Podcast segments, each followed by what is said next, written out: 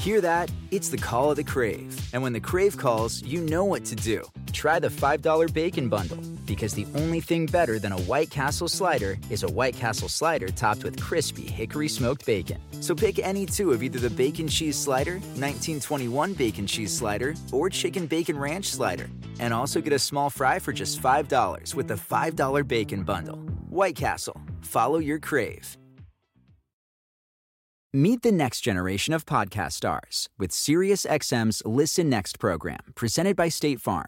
As part of their mission to help voices be heard, State Farm teamed up with SiriusXM to uplift diverse and emerging creators.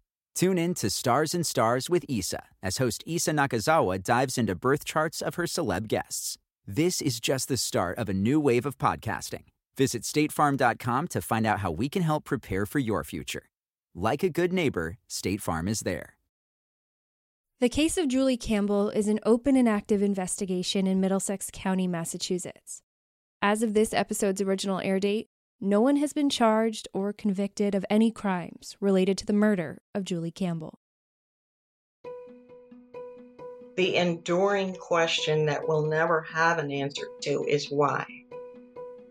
That's, I think, the eternal question that every person who's been in my situation wants the answer to. And what I've come to realize is that there is no answer for that because there's never a reason to take someone else's life. 43 years have passed since that dark, cold New England night when someone stole the life of Julie Campbell. 43 years have passed without knowing who is responsible for her murder. Here to tell Julie's story is her younger sister, Lori Manning. I'm Kylie Low, and this is the unsolved case of Julie Campbell on Dark Downeast.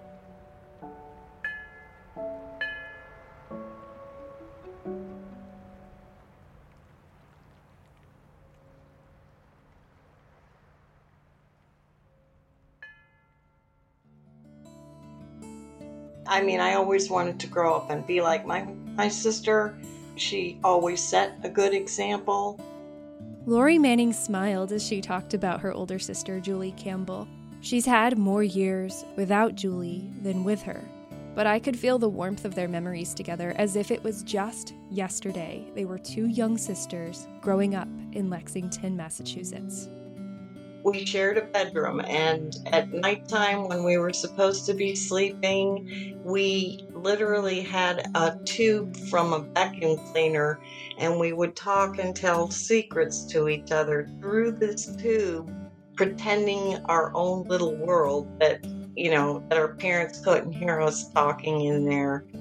She always included me we went to the movies we she never made me feel like oh you're that pain in the butt little sister. Even though she was three years older i was always welcome. She used to take me on all of her babysitting jobs. But one uh, has always stood out in my mind was we went to babysit these two young boys and once the boys were down for the night and supposed to be sleeping Julie decided, well, let's have some french fries. We can watch a movie on TV. She loved old movies. And as she was heating up the oil in the pan on the cooktop, one of the boys cried out from upstairs. So she immediately ran up to make sure he was all right, but in doing so, she accidentally hit the pan in such a manner that some of the oil started a fire in the kitchen and I'm screaming from downstairs, Julie, Julie, we the house is on fire and she came running back down, called the fire department and she's trying to smother it with anything she could put her hands on to put it out. But there's one of those old time clocks that I don't know if many people remember these. It was a silly clock that was a black and white cat and the tail would wag back and forth to tick the seconds, and the eyes would also move back and forth. And that poor thing was like the only thing that survived from the kitchen, but it was such a melted blob on the wall. And yet, when the homeowner came home, she was grateful. She said, Julie, thank you. Don't feel bad that you started a fire. I've been wanting a new kitchen for years, and now my house, my homeowner's insurance is going to have to pick up the tab. I get a new kitchen. I'm just glad you were here to take care of my boys. And I mean that that was Julie. Leave it up to her to be the only one who could get a homeowner to say, "Thanks for setting my house on fire. I'm going to benefit from that."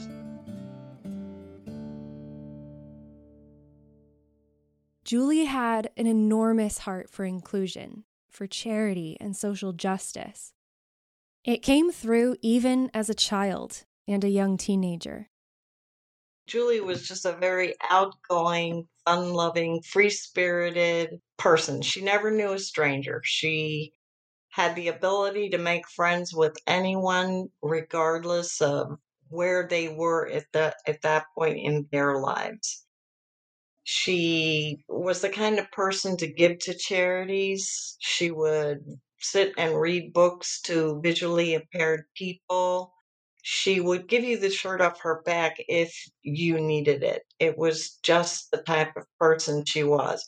She would be that kid on Halloween with the UNICEF box and more concerned about collecting quarters than getting some candy from the neighborhood houses. She was always very giving. The beauty of her giving heart and charitable spirit was matched by her outer beauty as well. When she walked into a room or an area, all eyes would turn to her because she was a very beautiful person and it kind of radiated out of her. A free spirit, fun loving, giving to everyone that she met. You you hear people use it all the time, but she was truly that person that when she entered the room, all eyes were on her. Julie was aware of her beauty and the attention it drew, the eyes of men and women alike that looked on in admiration or intrigue, or maybe sometimes even jealousy.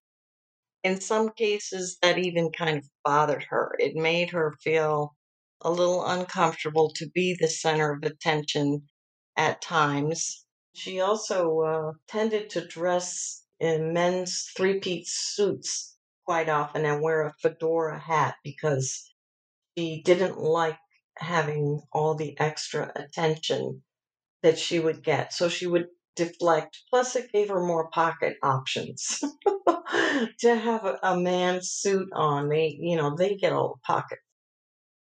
Though she captured the eyes and hearts of many with her beauty that radiated from the inside out, Julie only had eyes for one person her boyfriend, Brian Hemberger.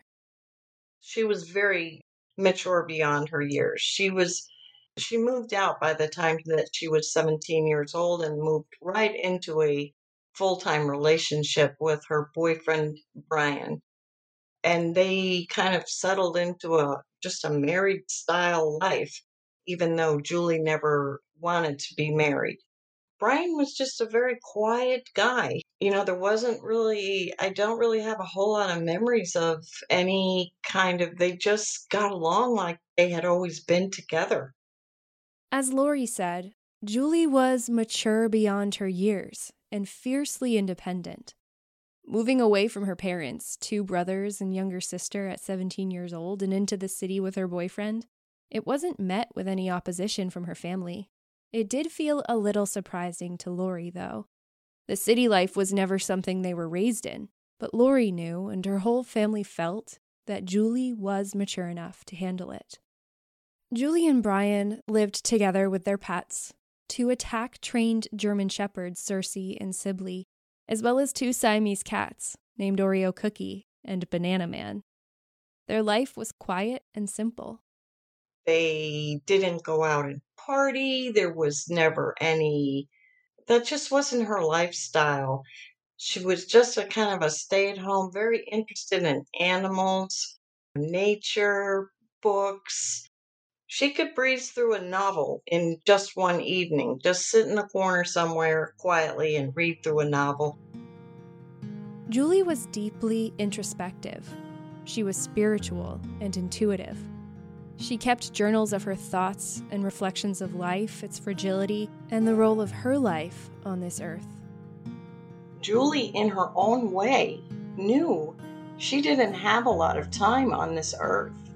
And I think that it just pushed her to be the best version of herself that she could be because she she knew her life was going to be short and so why not be the best example that she could be while she was here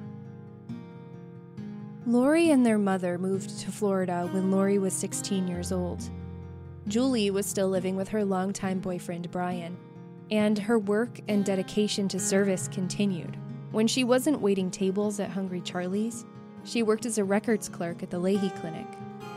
With her family so far away, Julie stayed in touch with her mother in Florida, penning long letters about her life back in New England.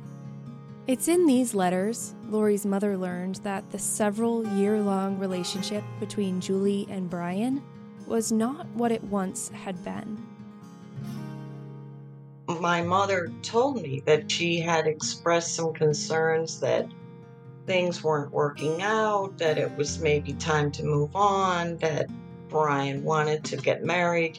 Julie did not want marriage. She was too free spirited to be tied down that way. In another letter, several pages long, Julie reflected on the fragility of life. Dear Ma, she wrote, the fact is that a schoolmate of mine from Lexington died recently, and it just got me thinking about how very fragile life is, how it can be snatched away so suddenly, without warning, sometimes very unexpectedly. That letter also contained Julie's will. And most people don't think at the age of 23 to send their mother a will. But she had lost a friend that she had went to high school with. And so she explains in this letter that she realized life is short and that if anything were to happen to her, no one knew her wishes. And so she wanted my mother to hopefully not take it as a morbid type of letter, but just simply, these are my wishes. If anything should happen to me, you're the best person to carry them out. You're, you're the best person I can write to. And she said, I want my organs to be donated. I'm hoping that even in death, I could help other people. I would like to be cremated. I don't want to spend the rest of eternity in the ground. And if I have any belongings that mean anything to anyone, then of course I would like them to be donated to whomever might benefit from them. The letter, with her will and final wishes laid out in plain detail, it might feel to you like this dark, foreboding message. But it wasn't taken as such, not to Lori or her family. It was Julie's way. Mature and wise beyond her 23 years, that same reflective and intuitive nature putting into words what she seemed to know more deeply than most. Life is delicate, fragile, temporary. She was, she, intuitive is a good way to put it. She had premonitions or intuitions that her life was going to be short. She had a strong spirituality and calmness about the fact that even if she left early, life goes on after. Late in 1977, all the Campbell kids were in Florida visiting their mother and younger sister Lori. Brian and Julie were still together, and they traveled around to see the sights of the Sunshine State, Brian with his camera in hand. He was a photographer by trade. If you see a photo of Julie Campbell, it's likely Brian Hemberger was behind the lens. He took her to different areas of Florida and took some photographs of her. I think she was his muse. We all got together. There's one photo that of the four of us kids and my mom all gathered that last that was our last get together just a few months before she was murdered. The photo of all the siblings Clay, Bruce, Julie, and Lori, and their proud, smiling mother sandwiched between them no one knew that it was the last time their family would all be together as one. The last interaction I had with her was during that trip that she made she and Brian made here late in 1977 where she they only stayed a day or two with my mother and I was busy working. We didn't really get a chance to do any sister bonding during that visit. I think she and Brian were just kind of passing through to visit all the highlights you can. There, there may be in Florida when you're from Massachusetts and you know you want to come down here for a visit. But that's the last I remember having any time with her. Of course, if I had known then what I know now, I, I would have taken more time to make sure that those hours were spent better.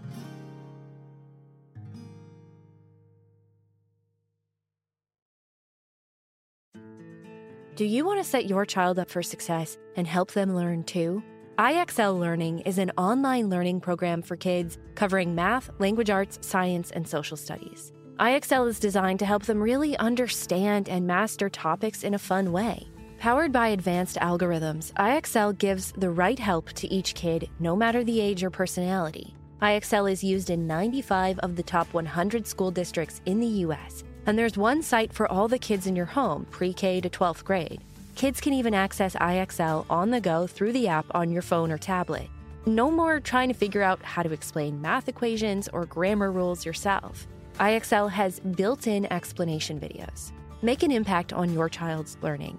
Get IXL now. And Dark Downeast listeners can get an exclusive 20% off IXL membership when they sign up today at ixl.com slash downeast. Visit ixl.com slash downeast to get the most effective learning program out there at the best price. As a Dark Downeast listener, you know the world can be an unpredictable place. But with every case, we've learned one thing your vigilance and preparation can be your greatest defense. That's why you should invest in SimpliSafe Home Security today. SimpliSafe is whole home protection with sensors to detect break ins, fires, floods, and more. But the piece I appreciate the most is the line of indoor and outdoor cameras so I can have eyes everywhere, even when I'm away. How many stories have we heard about investigations stalling out because a location didn't have cameras or the cameras just weren't working that day? Of course, I hope I never have to rely on my cameras for that kind of info. But knowing they're there, watching who's coming and going at my house, both the invited and uninvited guests, gives me a sense of security I hadn't had in my own home before. SimpliSafe has given me and many of my listeners real peace of mind, and I want you to have it too. Get 20% off any new SimpliSafe system when you sign up for Fast Protect monitoring. Just visit simplisafe.com slash downeast. That's simplisafe.com slash downeast. There's no safe like SimpliSafe.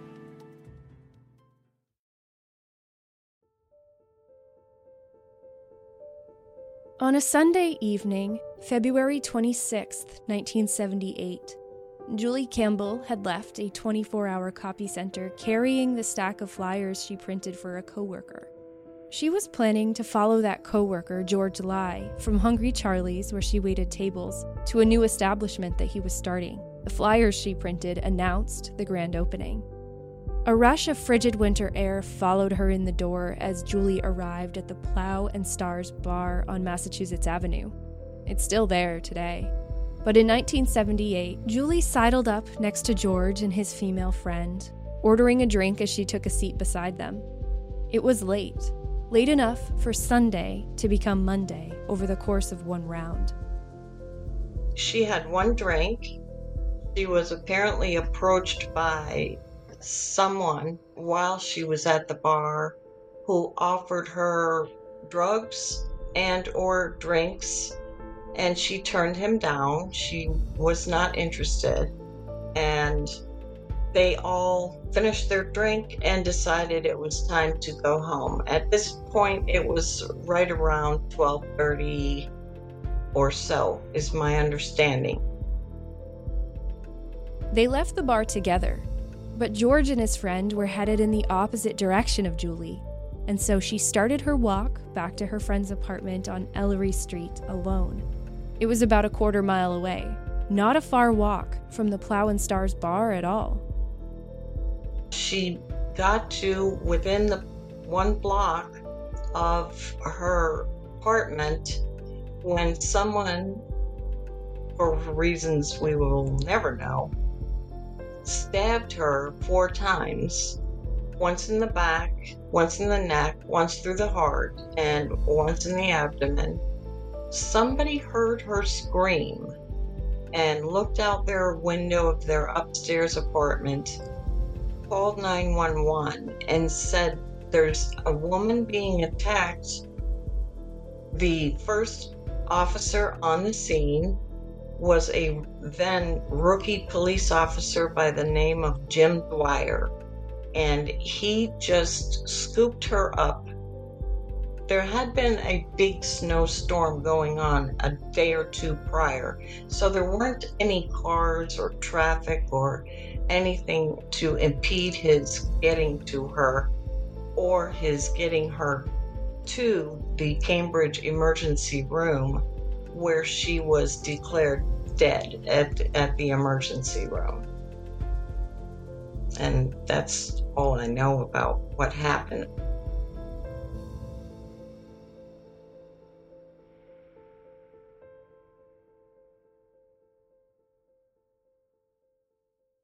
Forty-three years later, and the family's own knowledge of what happened that night still isn't much more than what the public learned in news reports.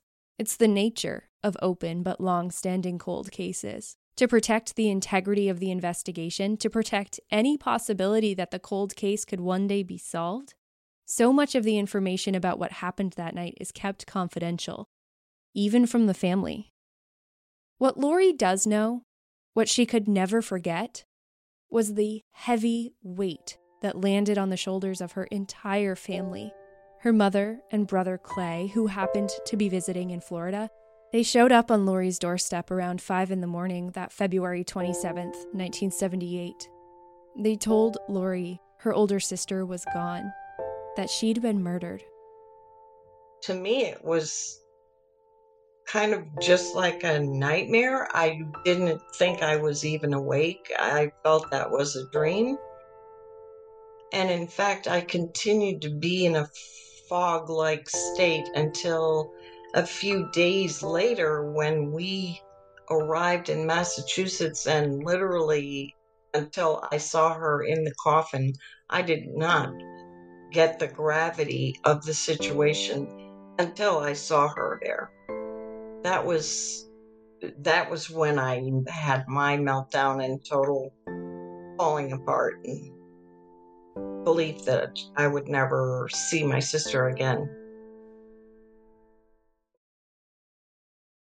Detectives began their investigation, collecting evidence at the scene. Some reports say there were a few broken beer bottles nearby that may have fingerprints. They canvassed the Cambridge neighborhood, knocked on doors, and questioned bar patrons to find anyone who might have crossed paths with the beautiful Julie Campbell in the early morning hours before her murder. I don't know about what the police did back in those days as far as investigation of, you know, they did go door to door. They did end up going back to the bar and talking to people that saw her that night, that interacted with her that night. Investigators asked the critical question why? Why kill Julie, a friend to everyone she met with a giving heart and a gentle spirit? What was the motive there? The answer to that question would be pivotal and could uncover the answer to another critical question Who? Who did this to Julie? The enduring question that we'll never have an answer to is why. That's, I think, the eternal question that every person who's been in my situation wants the answer to. And what I've come to realize is that there is no answer for that because there's never a reason to take someone else's life. In a March 1st, 1978 piece in the Boston Globe, it's reported that two other women had been accosted near Ellery Street, the same location as Julie's murder, in weeks prior. The area also had two unsolved robberies gone wrong still on the books from several years earlier. Investigators explored possible connections between the cases, but they didn't play out. And then, as they do in any investigation, Detectives took a close look at the people closest to Julie before her murder. It was then that Lori learned Julie and Brian were no longer together.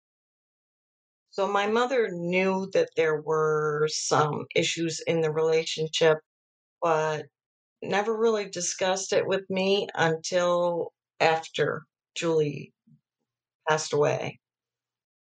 I didn't really know the extent to which she was unhappy until I found out that when she was murdered that she and Brian had broken up 6 weeks prior.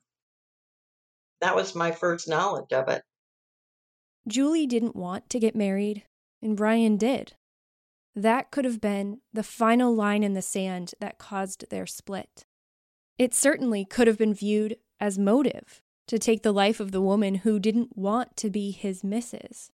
But as far as Lori knows, Brian was ruled out, and she herself has never suspected that he was responsible. Brian was a person of interest, of course. They always look at the closest person, and with them having a breakup only six weeks prior, I do know that he was considered but he was ruled out very quickly. And my brother Clay and myself have actually never believed that Brian, while I know that you can never know what a person is capable of doing in a moment in time, I've never believed he would be able to live with himself without confession. Even if he had snapped, this happened. Brian is not the type of person who could go on without confessing.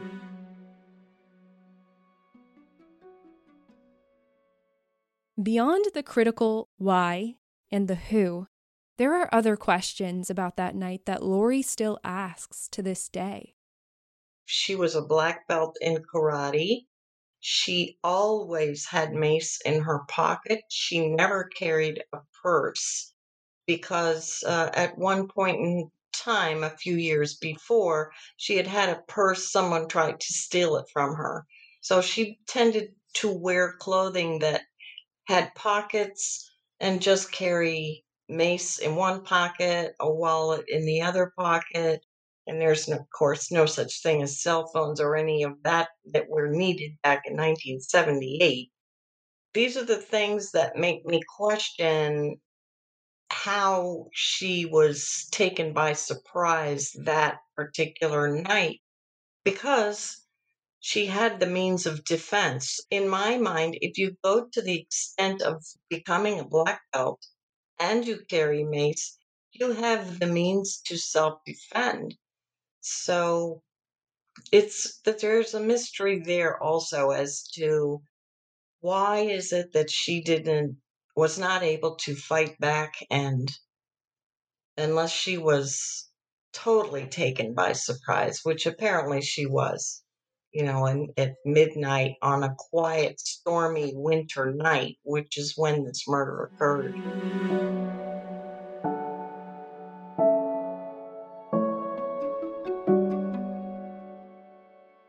The story of the quiet, stormy, winter night murder took hold of the Cambridge community.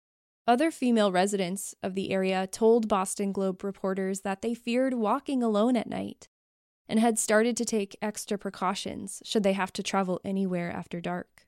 Detectives appealed to the public through local media, asking anyone who knew anything about that night or thought they might have seen something, no matter how insignificant it may seem, to report it to the Cambridge Police Headquarters. And reports did come in. One tip led them to the door of a man named Ronald Reed Purley. I found an article in my father's briefcase. He took fantastic notes and kept all articles that there was an arrest of a gentleman named Ronald Reed Purley, who happened to be in Cambridge at the time that Julie was killed. According to that article Lori found in her dad's briefcase, from the Boston Herald American by Dan McLaughlin and Harold Banks, an unidentified informant reported seeing 25 year old Ronald Reed Purley inside the Plough and Stars bar just before Julie left that night. He was known to live in the area, right near Ellery Street. On the afternoon of Wednesday, March 8, 1978, police stood at Purley's door and knocked several times, but no one was home. The article goes on to explain that police knocked on the door of a neighbor across the hall. And when the door opened, they met a woman in a shocked and dazed state. Immediately concerned, they asked the woman if she was all right, but the woman told the officers she had just been raped. She identified her attacker as her neighbor, Ronald Reed Purley. The next morning, police arrested Purley. He was held on $50,000 bail for charges of rape, a previous 1972 charge of assault with intent to rape, and possession of marijuana. He could not make bail and so was sent to await proceedings in the Billerica jail. At the time, the suspect was also wanted in Winnipeg, Toronto, and in New Brunswick for various charges, as well as a charge of intent to rape in Berkeley, California.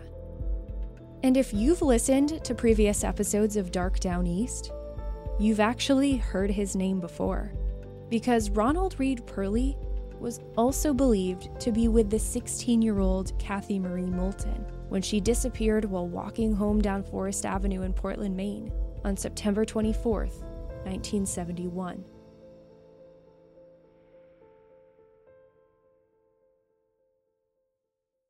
Retired Portland Police Detective Kevin Cady joined me on Dark Downeast last fall to tell Kathy Moulton's story. When Kathy was just 16 years old, she seemingly vanished while walking home from a quick shopping trip in downtown Portland, Maine. If you've listened to Kathy's story on this show, you know the details of the investigation into what happened that day, the last day the Moulton family ever saw Kathy again. You also know how Kevin Cady believes Kathy's story ended based on what he learned during his investigation.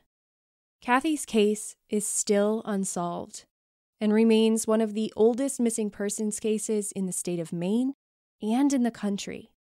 Kevin Cady wrote a book about Kathy Moulton that details the leads and timelines and connections he uncovered alongside Detective Sergeant Thomas P. Joyce Jr. In that same book about Kathy's case, titled Kathy Marie Moulton Missing and Endangered, Kevin also explored a case in Cambridge, Massachusetts in 1978.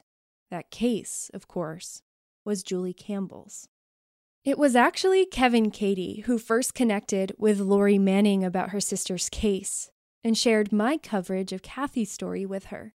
He's how I came to meet Lori, virtually, of course. The following clip comes from my conversation with Kevin Cady about Kathy Moulton's case. A listener note Kevin misspoke and uses the name Judy, though he did mean Julie. So Tom Joyce and I went down and we uh, met with a, a detective and at Cambridge PD. And, and when we showed him Kathy's picture, he, he literally his face went white. He said, uh, "He goes, I got to get a picture of this girl, Judy Campbell." What the detective tells us is Reed Purley had been in a bar where she was, had been talking with her. The, the investigation shows that she rebuffs his his advances and tries to get get away from him. And when she leaves, Reed Purley follows her out the door, and they uh, and then moments later, her throat slashed from someone from behind. Reed Purley is taken into custody and is interrogated, and ultimately they, for whatever reason, couldn't find uh, evidence to link him to the actual murder, and, and he was never charged with it. Those are Kevin Cady's recollections of his conversation with Jim Dwyer, the officer who responded to the scene of Julie's murder. I could not independently verify the details shared by Kevin regarding Reed Purley's presence in the bar with Julie that evening. I've submitted Freedom of Information requests to the Middlesex County's DA office for a number of items in Julie's investigation, including any notes taken during questioning of Ronald Reed Purley as a suspect or person of interest in her murder. These requests, at the time of this episode's original release, are still pending. As this is an open and active investigation, it's unclear if I will ultimately be able to gain access to any of that information. Everything shared regarding Ronald Reed Purley in this episode was previously publicly reported by other sources. For the avoidance of doubt, Ronald Reed Purley has not been charged with any crime as it relates to the 1978 murder of Julie Campbell in Cambridge, Massachusetts, or the 1971 disappearance of Kathy Marie Moulton in Portland, Maine.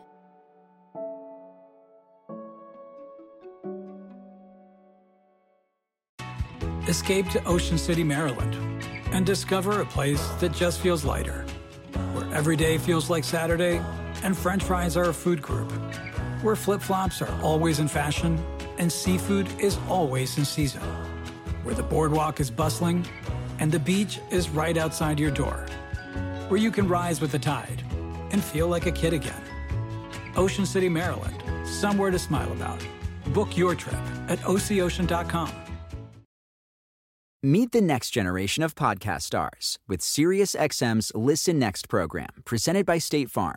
As part of their mission to help voices be heard, State Farm teamed up with SiriusXM to uplift diverse and emerging creators. Tune in to Stars and Stars with Isa as host Isa Nakazawa dives into birth charts of her celeb guests. This is just the start of a new wave of podcasting. Visit statefarm.com to find out how we can help prepare for your future. Like a good neighbor, State Farm is there. In a Boston Globe column called Ask the Globe, published Tuesday, July 11th, 1978, D.M. from Allston, Massachusetts asked, much was written about the murder of Julie Campbell last February. What is the status of the case? The Globe responded, quote, A spokesman for the Cambridge Police Homicide Division says that there are no leads in the case, but the investigation continues. Unquote. That was over four months later, and still nothing. It kind of came to a screeching halt. There's no murder weapon. There was no such thing as DNA back in those days. So the case went cold rather quickly. The grieving, the trauma, the dark and difficult journey for Julie's family would be a long one. It took me many, many, many years to get past the this trauma. It just threw our whole family into a state of utter despair the whole family is affected, the, the other people that just care and love the person that is killed. It goes, the ripple effect is endless when something like this happens. My poor son, he grew up with such a paranoid mother. I wouldn't even let him get in a car. I told him, Kyle, even if someone, our next door neighbor, comes to you and you you've known them for years, even if they come and say, Well, your mom's been in an accident, get in the car, we I'll take you to her. You have to say, What's the code word? And if they don't know it, you don't get in the car.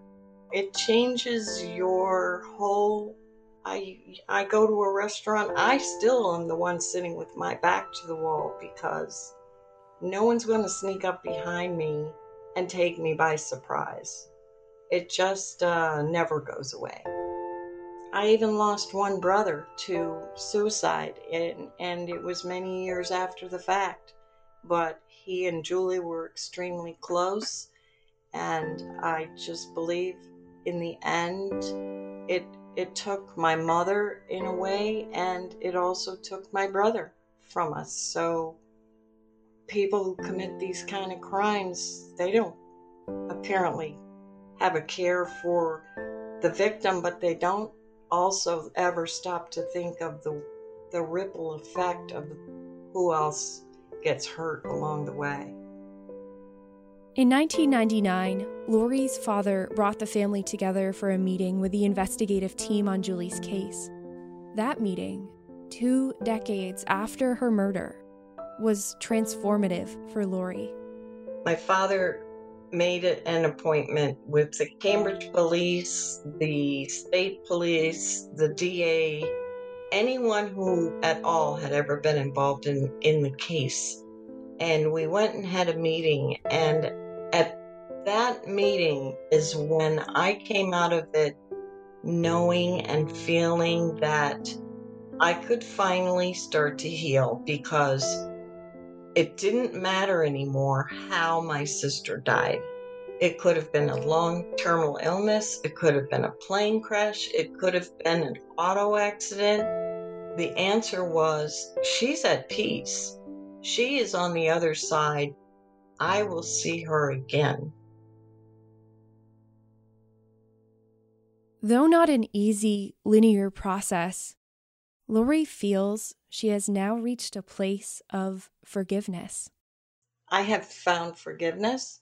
I could not move on without finding forgiveness. Even if we find the person who did this, I have already forgiven this person for what they did.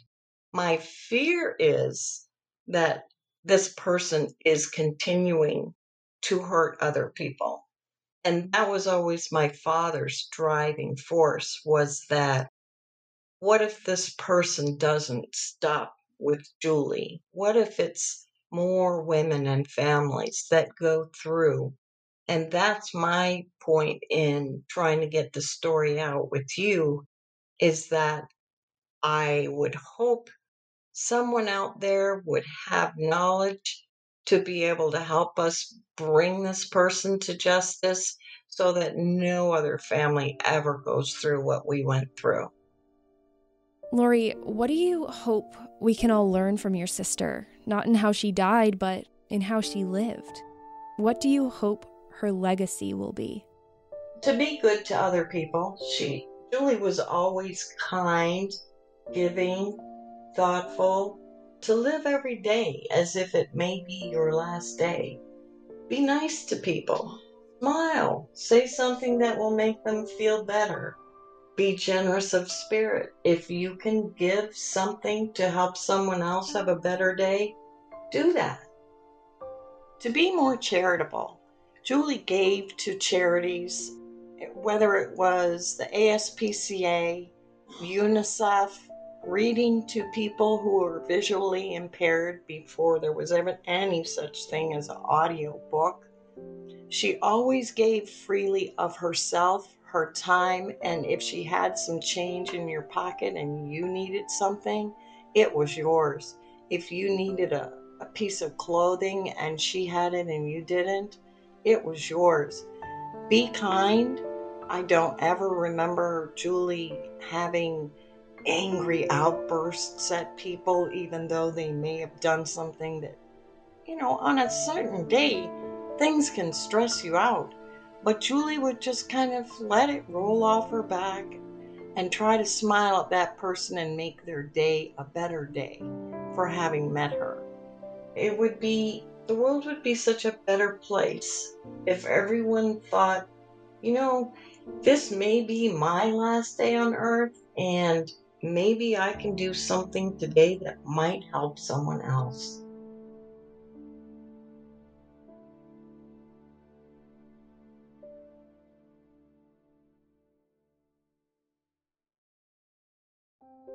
Julie Campbell's murder remains an open and active investigation. There are elements of this case that I cannot share in order to protect the integrity of the investigation. But I can tell you this I'm prepared to follow this case until Julie Campbell's murderer is brought to justice. I'll be staying in close contact with Julie's sister Lori, who has waited 43 long years to know who stole the life of her sister. I didn't realize how cathartic this was going to be for me to actually get Julie's story out there in my words and to finally feel like I've done something to take action to bring closure on it. It's been a long time coming. Julie's case is currently with Middlesex County's Cold Case Squad, established by the new District Attorney Marian Ryan, seated in 2019. If you have any information about the 1978 murder of Julie Campbell, contact the Cambridge Special Investigations tip line at 617 349 3359. I want to thank my brother Clay for bearing with me over all the years and being the other survivor in my my family, Clay Campbell. He has a friend, Larry Bearfield, who has created a beautiful Facebook page in honor of Julie. For more information on Julie's case, visit the Facebook page, search Julie Campbell Unsolved Murder. You can also visit juliecampbellmurder.com. I just would be ever so grateful if anyone could reach into their memory banks. I know 1978 is a long time ago, but people talk, people make confessions, people brag. I just would love to have the answers and get this person off the streets so that no one else ever has to walk through what my brother Clay and I and our what was our family has walked through when something as awful as a murder takes place. Lori, thank you for joining me to tell Julie's story on Dark Downeast and for all of the beautiful memories you shared with us. Is there anything else we should know? Anything else you hope we carry with us to help honor the life and legacy of your sister? Life is short. Live it now. You know, you never know. Tell people you love them. If you love them, let them know.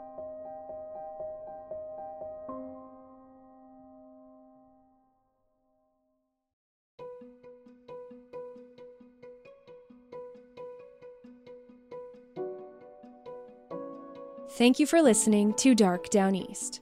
Sources for this episode, including links to individual articles, are listed in the show notes at darkdowneast.com. A special thank you to Lori Manning. If you have a story or a case I should cover, I'd love to hear from you at hello at darkdowneast.com.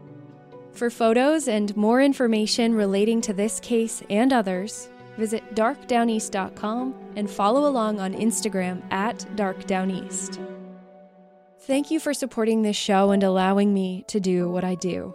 I'm honored to use this platform for the families and friends who have lost their loved ones, and for those who are still searching for answers in cold missing persons and murder cases. I am not about to let those names or their stories get lost with time. I'm Kylie Low, and this is Dark Downeast. Escape to Ocean City, Maryland, and discover a place that just feels lighter, where every day feels like Saturday and french fries are a food group, where flip flops are always in fashion and seafood is always in season, where the boardwalk is bustling and the beach is right outside your door, where you can rise with the tide and feel like a kid again. Ocean City, Maryland, somewhere to smile about. Book your trip at OCOcean.com. Meet the next generation of podcast stars with SiriusXM's Listen Next program, presented by State Farm. As part of their mission to help voices be heard, State Farm teamed up with SiriusXM to uplift diverse and emerging creators. Tune in to Stars and Stars with Isa as host Isa Nakazawa dives into birth charts of her celeb guests. This is just the start of a new wave of podcasting. Visit statefarm.com to find out how we can help prepare for your future. Like a good neighbor, State Farm is there.